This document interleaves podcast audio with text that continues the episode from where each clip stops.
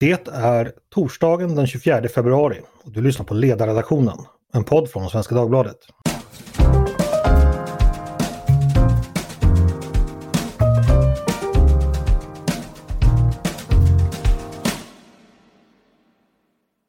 Välkomna! I natt startade Ryssland krig mot Ukraina. De militära operationerna som pågått med rysk trupp i östra Ukraina ända sedan 2014 förvandlades till en fullständig invasion där mål över hela Ukraina attackerats med flyg och marktrupper. Med oss denna dag för att kommentera detta har jag, som heter Andreas Eriksson, Tove Livendal, politisk chefredaktör för Svenska Dagbladet. Välkommen Tove! Tack! Och Olof Ehrenkrona, medarbetare på sidan med lång erfarenhet av utrikes och säkerhetspolitik. Välkommen Olof! Tack!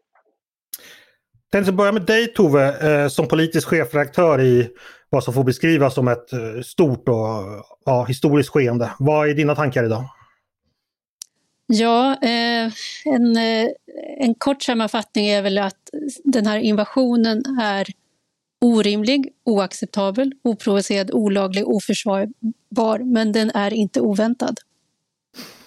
Nej, den är tyvärr inte det och vi har pratat om den flera gånger tidigare i podden. Eh, tänkte vända mig till dig Olof som, som då kunnig på området. Eh, du var inte förvånad över att det har gått som det har gått? Nej, jag har ju följt Putin ända sedan han tillträdde och eh, det har ju varit en, en, en tid av, av ja, försämrad stabilitet om jag uttrycker mig så. Nu är, det ju, nu är han ju väldigt instabil eh, och eh, uppenbarligen direkt farlig. Så att tar man in den personliga faktorn så, så eh, är jag inte överraskad. Eh, sen hade man kanske kunnat hoppas på att det fanns institutionella faktorer i Ryssland som hade kunnat bromsa detta, men, men det har det uppenbarligen inte funnits. Och nu är vi ju då i en situation som liknar 1 september 1939 med Hitlers invasion av Polen och det som sen blev Stalins invasion av Polen från andra hållet. Mm. Eh, så att det är väldigt, det är, den europeiska freden från 1945 och framåt, den är bruten. Den är bruten av en individ, en, en person som uppenbart inte är psykiskt stabil och som har satsat allt på ett kort och inte kommer att låta sig besegras. Vad är det för mål som Putin har med invasionen av Ukraina? Han vill återupprätta Storryssland. Han vill ta tillbaka den uppdelning som gjordes eh, 1900, i början på 90-talet när Jeltsin och eh, eh, ledarna för Vitryssland och Ukraina bestämde sig för att bryta upp Sovjetunionen. Och han vill återupprätta det, ja, det tsaristiska Ryssland eh, och den stormaktsställning som Tsarryssland hade och som Sovjetunionen övertog. Det är hans mål. Mm. Och det, han skyr inga medel, det är uppenbart. Han skyr inga medel. Vi ska säga det att eh, situationen militärt är ju som den alltid är i sådana här sammanhang oklar. Vi ska inte gå djupare in på det. Den, den kommer ju klarna under tiden som kommer eh, och då kommer vi få anledning att kommentera det. Men eh, Olof, jag fortsätter fråga, vad innebär det här för U Ukrainas folk? Ja, det är 44 miljoner som riskerar att gå från demokrati till, inte ett auktoritärt system, utan ett totalitärt system. För det, den väg som Putin nu slår in, i, sig in på, det är en totalitär våg. Det kommer att bli eh, utrensningar, det kommer att bli likvideringar, det kommer att bli deportationer. Eh, enligt det mönster som vi såg i, i östra Europa och eh, Baltikum 1945 och framåt.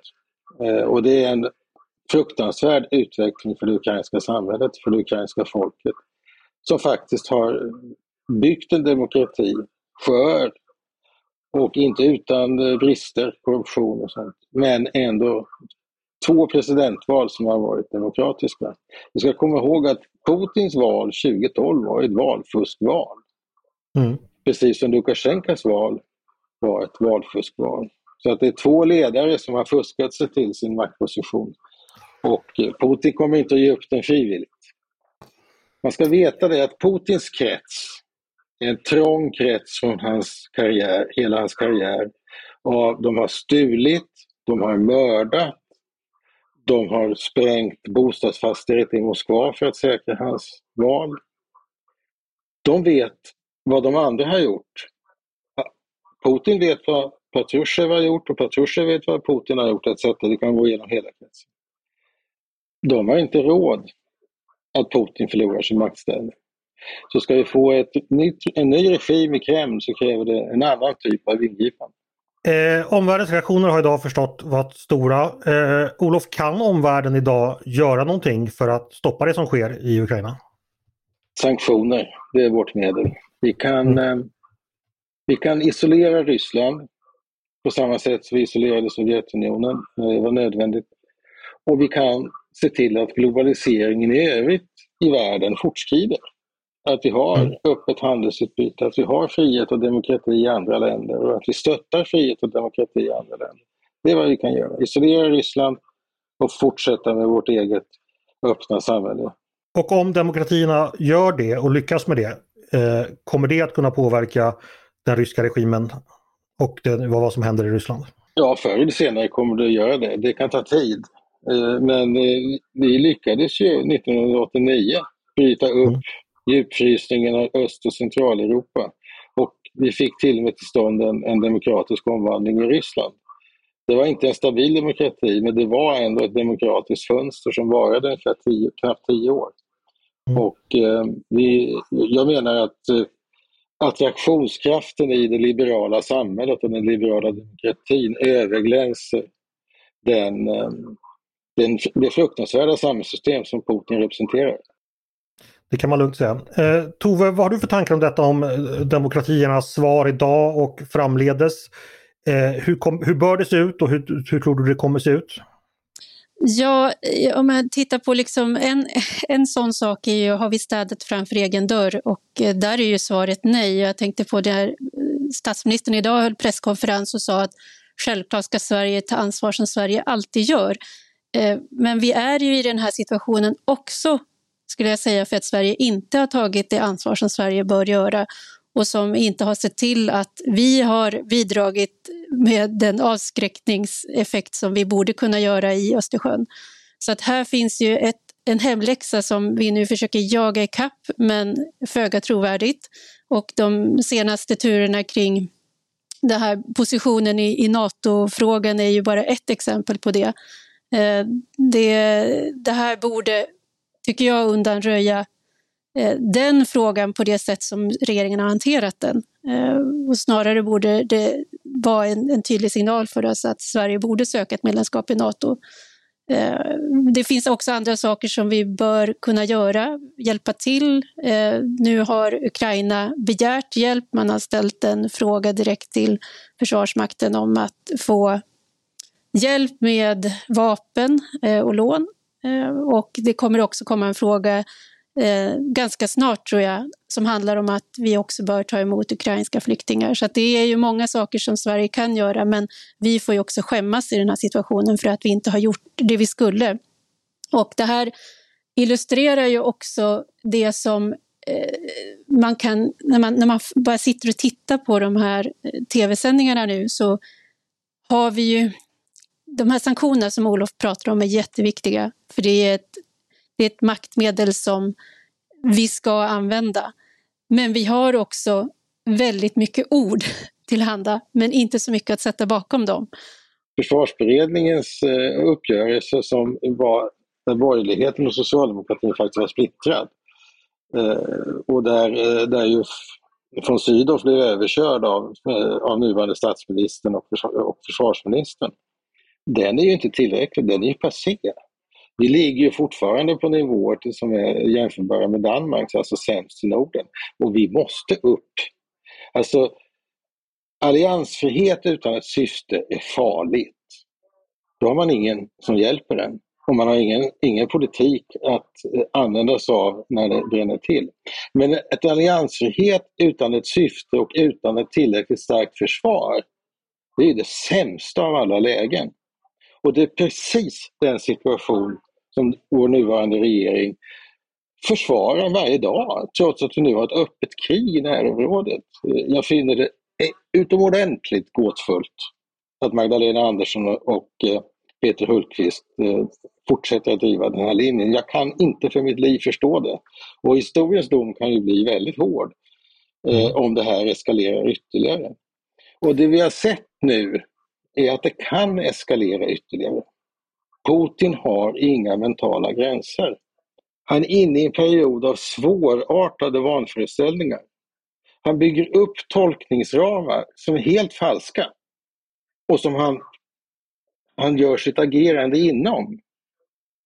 Och det här är väldigt, väldigt farligt. Det finns ingenting som är så farligt för ett ledarskap som att ha tolkningsramar som är felaktiga och inte konsistenta med verkligheten och sen makt att agera inom ramen för dessa tolkningsramar. Eh, det var i praktiken det som fick Europa att brinna eh, både 1914 och 1939. Mm. Tove, du befinner dig just nu i, i London vet jag och eh, du hade en alldeles speciell historia som rör just det världspolitiska läget idag på morgonen eh, som du har skrivit om faktiskt, eh, som kommer publiceras imorgon. Va? Kan du berätta lite om det? Ja, jag jag hade en planerad ledighet men fick ställa in den och eh, har suttit på hotellrummet under dagen och följt allting och eh, gick ut för att köpa mig en smörgås på ett bageri här i kvarteret och eh, satt där och, och jobbade och så hade jag två unga kvinnor bakom mig och när de eh, var färdiga och skulle gå iväg då såg jag att en av dem hade den ukrainska flaggan svept över sina axlar. Och då eh, frågade jag dem eh, om de ja, varför jag hade flaggan och då berättade de att de var ukrainare och eh, ja, föll i gråt och vi satte oss ner tillsammans och jag fick göra en intervju med dem och de är ju då i London som gästarbetare i två år. Mm. Jobbar med att hjälpa ukrainska och ryska studenter att komma hit för att studera och hjälper till med pappersarbete. Och, väcktes vid fem i morse av samtal från sina familjer som berättade att det eh, föll bomber över landet. Och det var mm. ju en... Eh, ja, det, kom, det blev väldigt nära och de eh, sitter ju och har löpande kontakt med de sina, försöker hjälpa dem att hitta skyddsrum. De försöker ta sig under jord, eh, hitta garage och vad det kan vara. Det är ju en, en, en situation där de alla bereder sig på att ta vägen någonstans. Så att de har ju tagit ut de pengar de kan, så det finns inga pengar i uttagsautomaterna och på livsmedelsbutikerna så kan man bara betala med kontanter och det är slut på bensin och eh, de har liksom packat ihop alla små bagage som de sa för att kunna eh, ja, ta sig någonstans och företrädesvis kanske då till Polen och Rumänien. Mm. För att dels har vi då eh, krigshandlingar mot Ukraina just nu som drabbar civilbefolkningen och den, sen också det aspekten som, som Olof tog upp tidigare att, den ryska regimen naturligtvis eh, har väldigt otäcka planer för det, det ukrainska folket eh, framledes. Olof, jag tänkte fråga dig, det talas en del om riktade sanktioner mot en, del, en grupp individer i, i Putins krets. Eh, I vilken mån har, kan dessa implementeras och hur effektiva skulle de vara? Eh, jag tror att de kan vara ganska effektiva. Det handlar ju om att konfiskera deras pengar helt enkelt. Det är ju stulna mm. pengar från den ryska nationalförmögenheten. Det handlar ju om enorma belopp. Astronomiska belopp som de här, den här kretsen har stulit och placerat i olika fastigheter i västvärlden, inte minst i London. Men, men även på, i skatteparadis eh, i, ja, i Västindien, Malta, Cypern. Och, och, det är bara att uh, ge sig på och plocka in de där pengarna uh, och ruinera dem på det viset. Det andra man kan göra är att se till att inte Ryssland får handla i dollar, pund och euro. Mm. Det är ett hårt slag. man kan plocka bort dem från Swift-systemet, använda betalningssystemet, banksystemet. så det, det, är möjligt. Men, men man, man, ska vara medveten om alltså att när Putin talar om att denazifiera Ukraina, då är det utrensningar han talar om, likvidationer listor på folk som ska deporteras och spärras in. Eh, eh, det är en mycket brutal politik som annonseras. Mycket mer brutal politik än den som kommer att ske nu genom själva militärockupationen. För där kommer eh, armén förmodligen att vara tillräckligt, i alla fall huvuddelen, officerarna kommer att vara tillräckligt disciplinerade för att, för att uppträda någorlunda anständigt. Men när man sen sätter in säkerhetsförbanden för att eh, montera ner civilsamhället då talar vi om operationer som är alltifrån förgiftade kalsonger till deportationer och, och eh, arresteringar och fängslanden.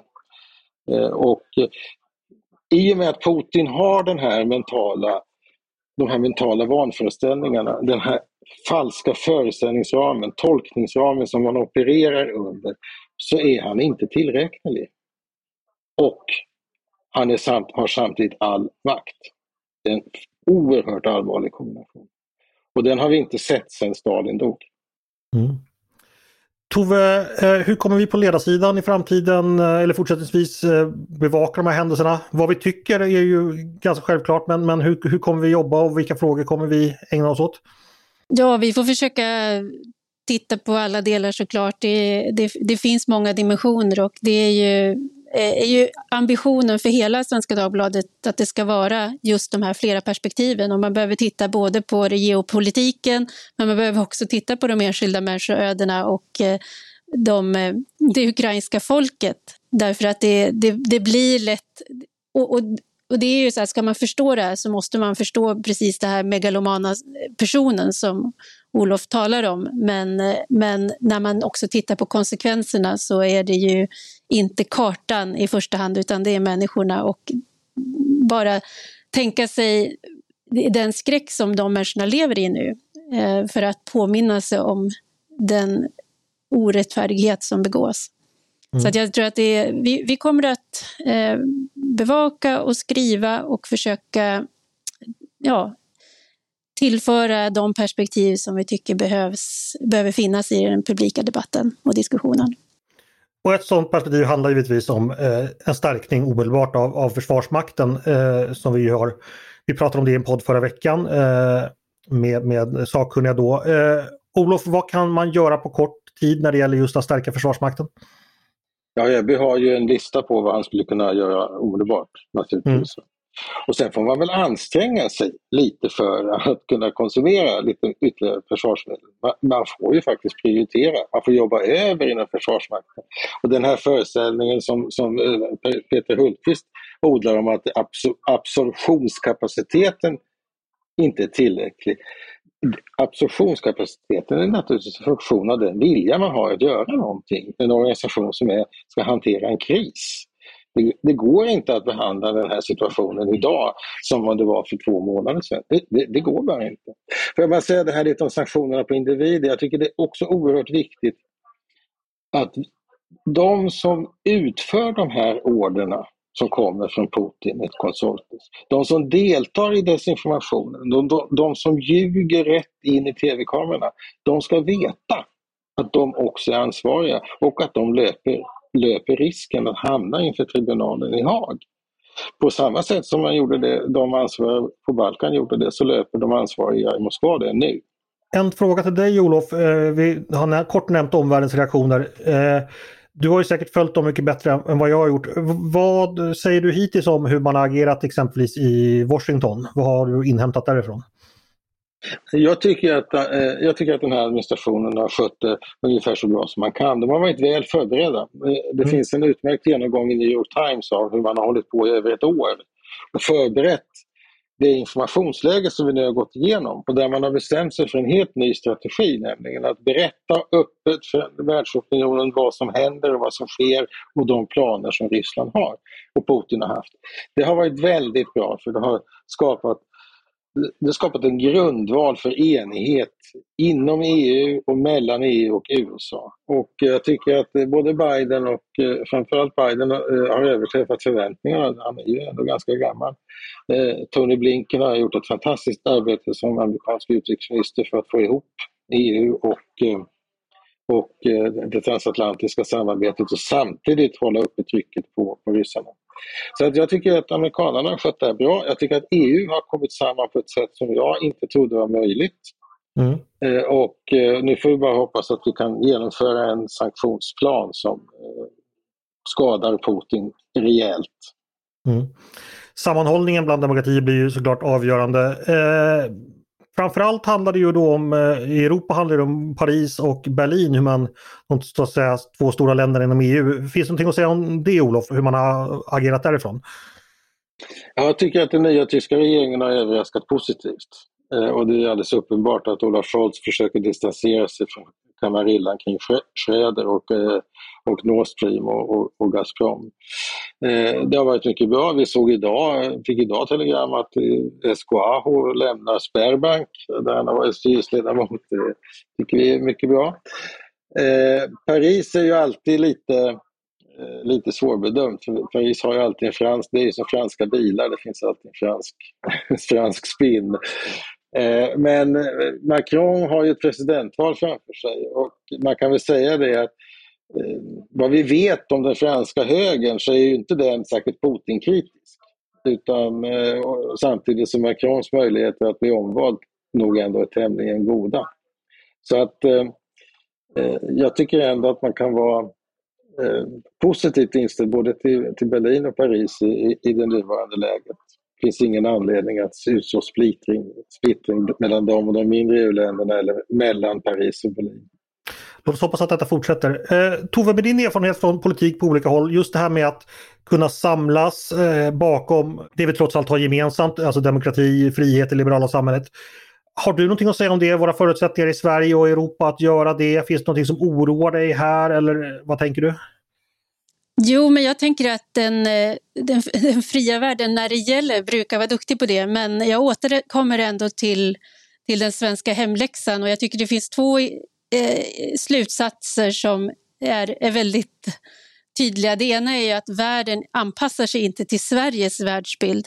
Och eh, det som Peter Hultqvist och Magdalena Andersson har sagt när det gäller pratat om den stabila säkerhetspolitiska linjen. Det är bara de som tycker att den har varit stabil. De andra upplever, omvärlden upplever en wobblighet, eh, för att använda Magdalena Anderssons ord, kring detta. Och eh, vi har liksom, eh, det spelar ingen roll om, om vi har en bild av saker och ting, hur de ligger till, om världen har en annan bild av det.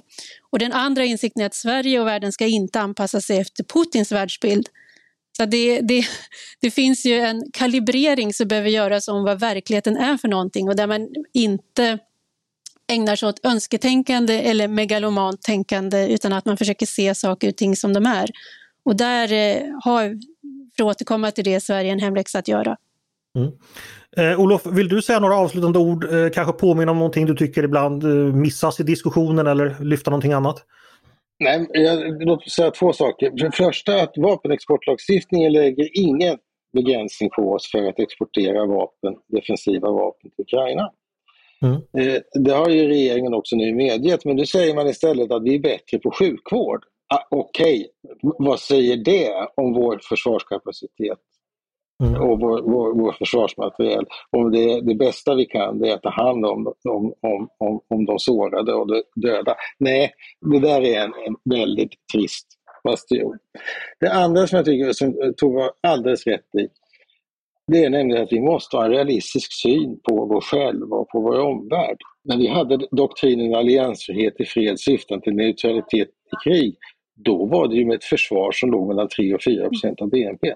Det var ju ett av Europas starkaste försvar. Vi hade ju Europas starkaste flygvapen också ett tag. Va? Så, men den, den, politik vi har nu och som började med Göran Perssons nedrustningsbeslut i början på 2000-talet och som han har skrutit om i sina memoarer.